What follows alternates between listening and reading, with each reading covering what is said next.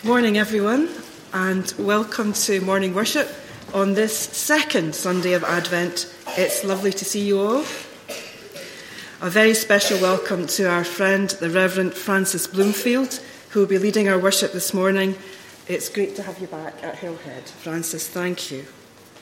Well, hello. It's absolutely lovely uh, to be back with you. I think it's a year since I've been here, and it's my pleasure to come back and be with you this morning, leading you in worship on this, our second Sunday of Advent. I wonder if I could call us to worship by doing a responsive call to worship by someone called Phil White. It's quite a modern one, and I think it's very suitable for the second Sunday in Advent. I'm going to read the parts that are in light script on your order of service, and would you join me and read the bold script? Let's come together this morning in worship. Where crooked roads need straightening. Where people walk in darkness. Where busy lives need stilling.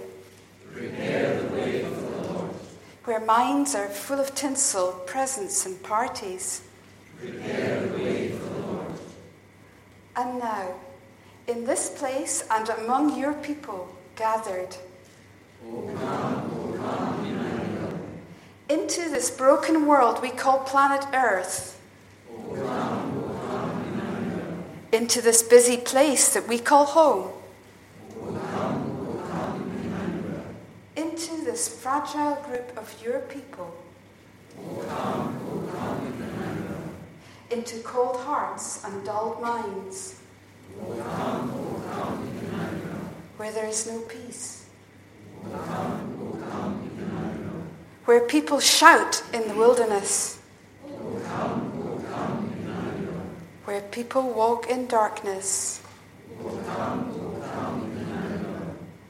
Come, Lord Jesus, and help us find room for you in our hearts.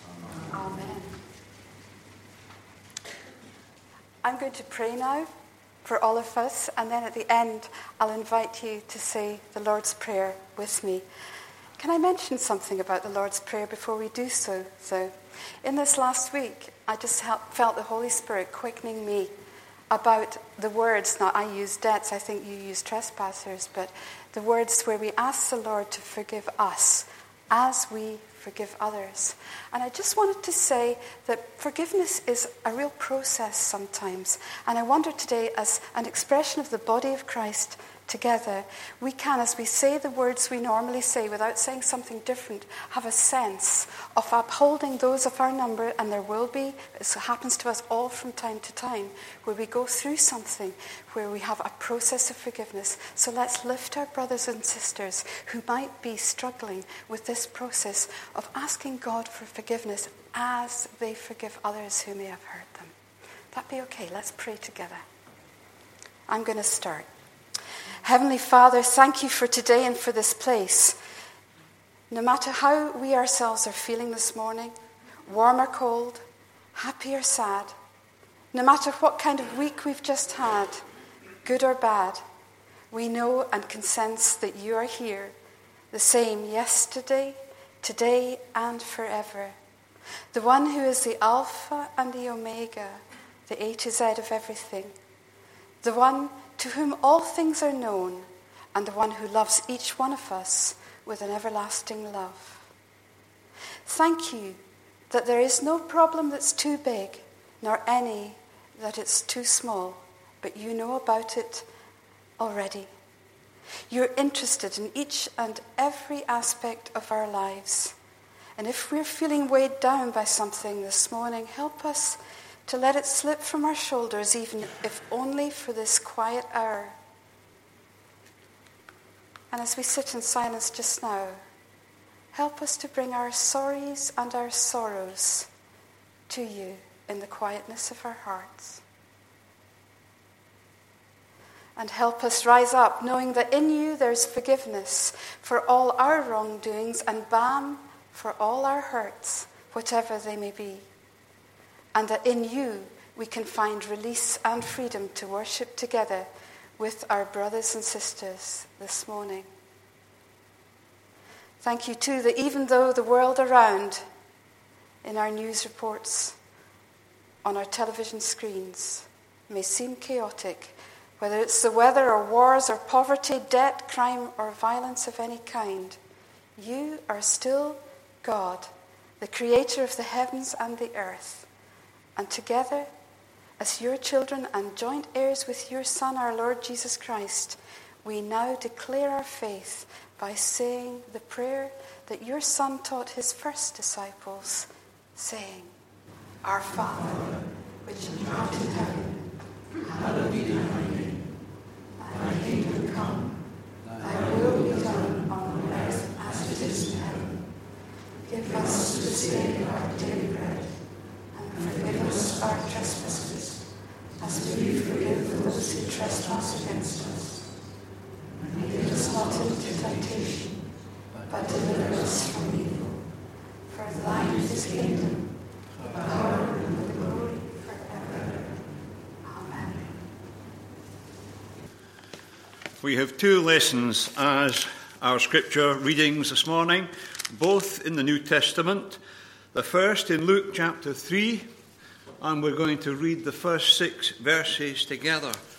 It's an introduction to the preaching of John the Baptist.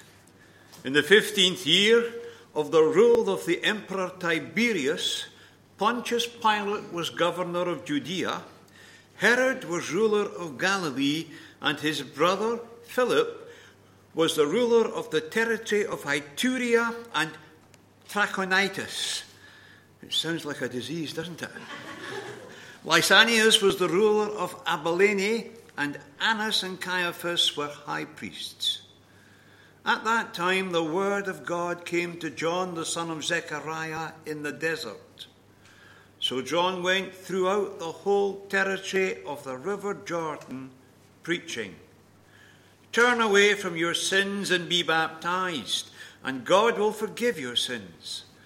As it is written in the book of the prophet Isaiah, someone is shouting in the desert, Get the road ready for the Lord, make a straight path for him to travel. Every valley must be filled up, every hill and mountain leveled off. The winding roads must, must be made straight and the rough paths be made smooth, the whole human race will see God's salvation. Second lesson is from the second epistle that Paul wrote to the church in Corinth, and we begin the reading at verse 17 of chapter 5. Verse 17, 2 Corinthians 5. Anyone who is joined to Christ is a new being. The old has gone, the new has come. All this is done by God, who through Christ changed us from enemies into his friends and gave us the task of making others his friends also. Our message is that God was making the whole human race his friends through Christ. God did not keep us, God did not keep an account of their sins, but He has given us the message which tells how He makes them His friends. Amen. Here ends the list.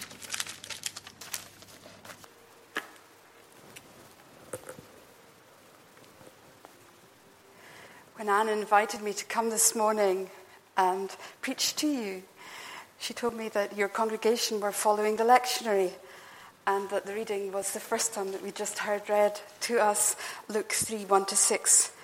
She also told me that the title was Prepare to Change. Now, I really was delighted to come, but when I heard that, I actually went, Oh, help. I would have loved on the second Sunday of Advent to come and give you a nice feel good sermon about the sheep, about the angels, or about the shepherds, but not this one. But you see, the writers to the lectionary had other ideas, and as I pondered it, I noticed that the Holy Spirit did as well. they must have been in cahoots. Because I felt very challenged in my spirit that if I was going to preach the Christmas story, I couldn't preach just one part of it. I had to preach the whole gospel. I think Luke was of the same mind.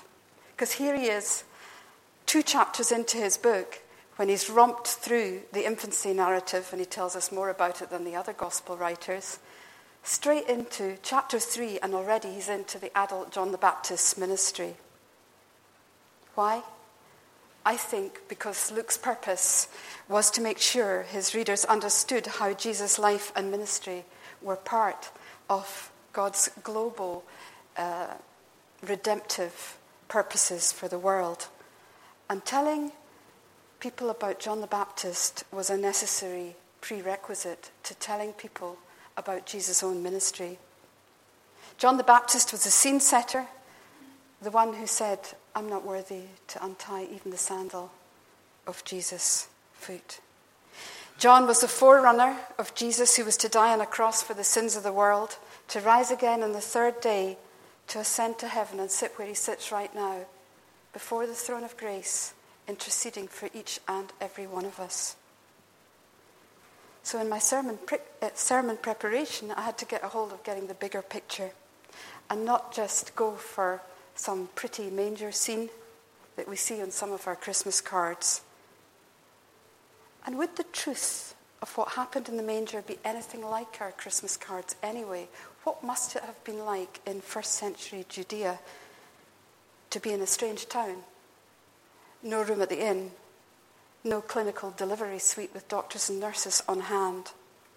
Probably a bunch of disinterested animals the chilling cold of a Bethlehem night in winter, and a dirty feeding trough in which to place your newborn.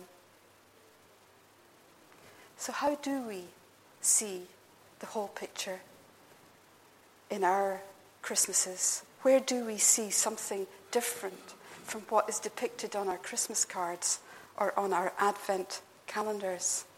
And I'm just going to slip over here because I've brought a book with me today I don't know if any of you know anything about iconography.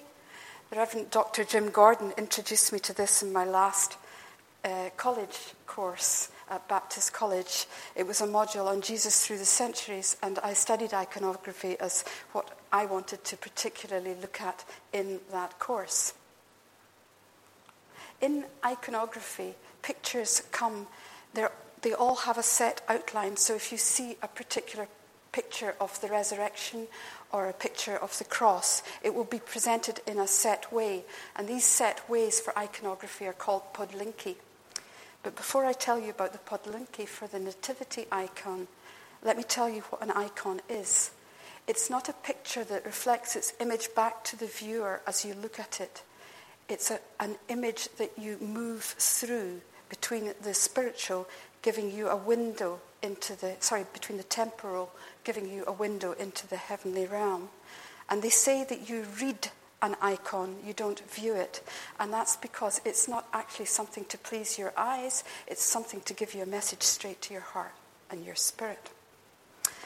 This is my book on icons. I don't think you're actually probably going to be able to all see it, but the covers of the book are actually set in two places where there's a nativity icon depicted, and you're very welcome to come and have a look at these afterwards. But what they will show you is that on a nativity icon, the podlinki dictate that the crib is depicted as a coffin.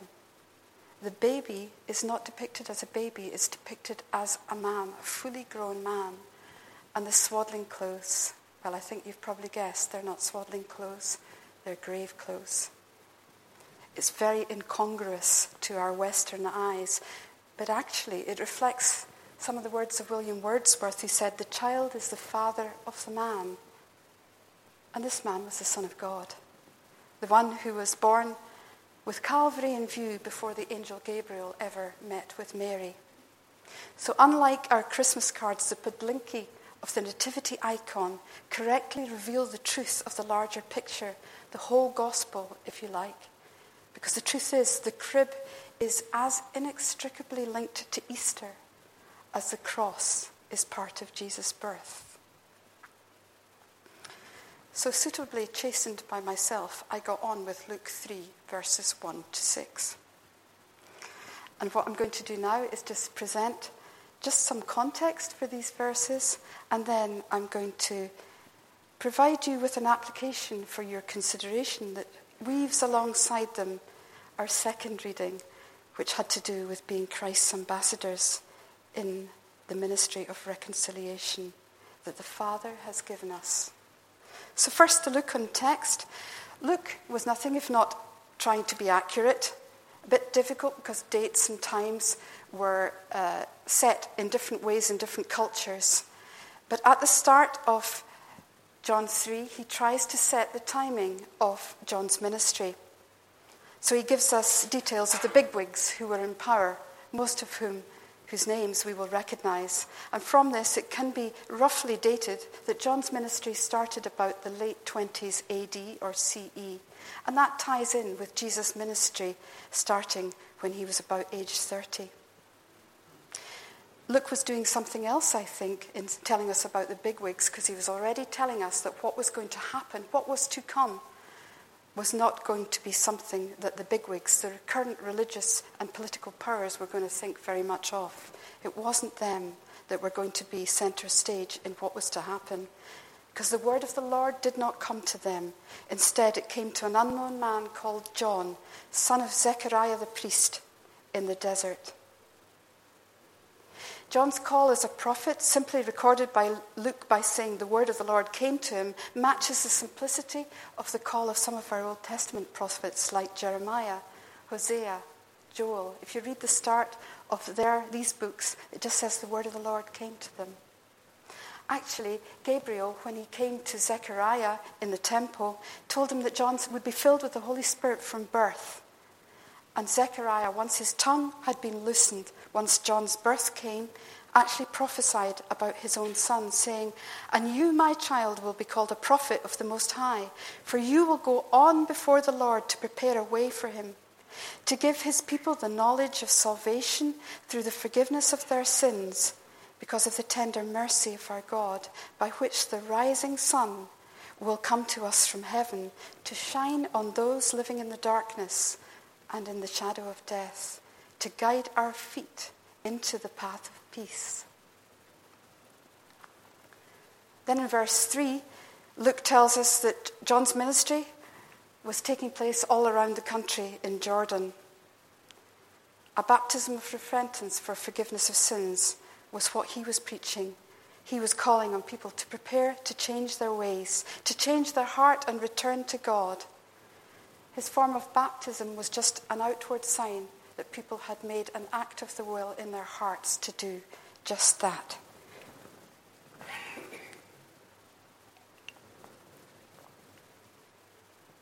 Then, lastly, in our text, verses 4 to 6, is Luke anchoring John's ministry in God's global redemptive purposes because he says it's a direct fulfillment of another prophecy, not this time 30 years previously, the prophecy given by his father when he was born, but a prophecy from the book of Isaiah. I'm going to read it to you now. It's Isaiah 40, 3 to 5, and you'll see how similar it is to what has already been read to us from Luke. A voice of one calling in the wilderness, Prepare the way for the Lord. Make straight in the desert a highway for our God. Every valley shall be raised up, every mountain and hill made low. The rough ground shall become level, the rugged places a plain. And the glory of the Lord will be revealed, and all people will see it together, for the mouth of the Lord has spoken. Undoubtedly, John's calling was to be a signpost to his generation at a crucial point in salvation history, a signpost who pointed out the people's need to change from their ways and be prepared for the one who was to come after him. But we are not John. We live in a very different time, called to bear witness to Jesus Christ in a very different generation. So, how do we apply John's story to our here and now of today, the UK, 21st century? How can we receive the message of John's life how can we today, this Christmas time, prepare to change? I thought at this time I would relate to you a recent experience I had. I, it's not an unusual experience, I think it happens every morning. And maybe you've had this experience as well, but on this occasion, it was very different for me. I had the privilege, or maybe it wasn't the privilege, of flying Jet 2, you know, cattle class, to Luton Airport for a meeting in London. Early start, up at 4.15. Flight due to depart 6.40. It was dark when we took off, and I just got a book out to read because my neighbour in the next seat did the usual businessman's bit. You get the briefcase, you sling it in the overhead locker, you slam the door, you get in the seat, stick your legs out, shut your eyes, and you indicate to all the world you're not saying good morning. You're still sleeping. So, communicating with me was not on this guy's agenda, so I settled down to read. But reading was not on God's agenda for me because I started to look out the window. It was pitch black. And then it became a murky grey. And then a little light shone through the murky grey and it became insipid yellow. I started to be intrigued and watched as the grey clouds slowly disappeared and we ended up with some nice white fluffy stuff underneath us. And we came out into an expanse of watery light.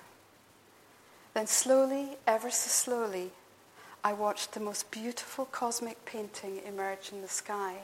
There was every colour, from delicate peach through to bright orange, from pale lilac right through to purple. And then the blue sky started round the edges, and suddenly the plane must have been on the approach to Luton Airport because it banked and must have turned eastwards and turned full into the rising sun and it was just the most amazing sight. The brightness of the sun was literally, seemed to me to be pulsating out its light, pulsing its message of brightness. And it made me think of Advent and how it's all about light coming into the world. In spiritual terms, Advent can creep up on us slowly. But the light does dawn, doesn't it, on our spirits afresh, that it's all about Jesus, who is our risen Lord, the light of the world. It's so easy for the Christmas festivities, the turkey, well, not turkey for me, I'm veggie, the turkey and the tinsel, the presents and the parties to become cloud cover for what Christmas really means. Because what it means for us you and I, if we know the Lord Jesus Christ as our personal Savior, it means we have been given something infinitely precious. Our spiritual eyes have been opened. We've been given life and a knowledge of the light that is the light of the world. I don't know if you know Psalm 36, verse 9. It's one of my very, very favorite parts of a psalm when it says that in His light we see light. Because of this gift that we have received, Paul says that we're a new creation. We're fully alive, no longer spiritually dead, a bit like my companion in the plane and his attitude towards the rising sun and his non appreciation of this cosmic painting. We're alive. We're in Christ, part of his body, a body that is functioning on earth in our generation. John the Baptist had the Holy Spirit on him from birth, we're told. And he had a calling. But actually, you and I are no different. If we know the Lord Jesus Christ as our personal Savior, we've been given the Holy Spirit as our helper. And we're called. We're called to participate as Christ's ambassadors in his Father's ministry of reconciliation of, to the world, of the world to himself in Christ. Wow. Hearing that truth, does it not encourage us to prepare to change? To pre- prepare to change the way we live? Yes, we likely all live as godly lives as we can. But the religious desert in which we now seem to live today, here in our culture in the 21st century, can cause us to be disheartened, to have an inward looking, breast beating, ghetto like mentality towards our faith. And maybe we need to grasp afresh this morning that it's the God of the cosmos who paints the dawn in our skies every single day is bigger than what we think is the desert that's round about us at ground level. The truth is that it's this God of the cosmos who made the light of his sun to shine in our hearts. We just have to flip back one page to 2 Corinthians 4 and here Paul saying at verse 6 For God, who said, Light, light shine out of the darkness, made his light in our hearts to give us the light of the knowledge of God's glory displayed in the face of Christ. You and I carry this light, even though it sometimes doesn't feel like it. Paul kind of knew that we would feel feeble sometimes because he goes on to say this at verses 7 to 9 in chapter 4 of 2 Corinthians. We have this treasure in jars of clay to show that this all surpassing power is from God and not from us. We're hard pressed on every side, but not crushed, perplexed, but not in despair, persecuted, but we're not abandoned, struck down, but we're sure not destroyed. We may be jars of clay, we are. We're human, and we likely feel weak and daunted at the thought of evangelizing with our very lives, even if not with words. I think it was Augustine, and I'm not going to have a direct quote here, I'm just paraphrasing from my memory. I think it was him that said, Evangelize always, and when necessary, use words. But God is the God of the impossible, and it's in our weakness that His strength is revealed. Maybe the call to us this Christmas time is that we prepare ourselves to change fix our eyes more firmly on Jesus and less on the desert we see around us.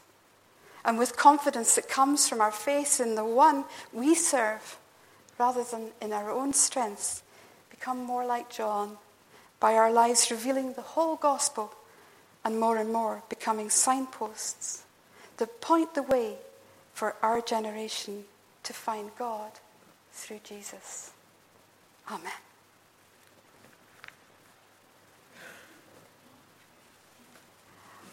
I'm now going to lead us all in our prayers of concern for others. Let's pray. Heavenly Father, we acknowledge that to come before you and stand in the gap between others and your throne of grace is the most enormous privilege that comes to us because you've given your Son that we ourselves might be spiritually alive and in relationship with you. And so this morning, our thoughts go in many directions across the world. We pray for aid to come quickly to the Syrian refugees who are camped in the cold across the border in Turkey. Lord, bring peace to their homeland. And by your Holy Spirit, we specially plead that no party to the civil war raging in Syria would be tempted to use chemical weapons. In Gaza, we ask for a lasting peace to be brokered between the Palestinian people and the Israeli people. Lord, may cool heads dampen plans on either side to carry out acts of provocation. And may a way be found for all peoples there, regardless of their ethnicity, to be able to live in peace without fear of violence. For Egypt, we ask for a fair democratic and constitutional solution to be found, and for the just rule of government to be established without any further violence. And Father, we ask for the peace process not to be derailed by the issue of the flag that has arisen over the last week in Northern Ireland. Father, may peace prevail very quickly and may there be no more escalation of violent reactions such as we've just seen on our screens. We pray particularly this morning for the family of Jacintha Saldanha, who it appears took her own life a few days ago. Be with her family in their time of deep grief and loss, and be with all others involved as they seek to come to terms with that particular tragedy. Father, for any of our number here this morning whose home or relatives are somewhere overseas where there is social or political unrest or even war, we ask you to be with them, supporting them and all they love, keeping them safe and bringing peace to their nation. And finally, we pray for ourselves and our family and friends, and also our fellow members here at Hillhead Baptist Church who may be sick or otherwise unable to be here this morning We also pray for others known to us personally who we name in our hearts in the silence now.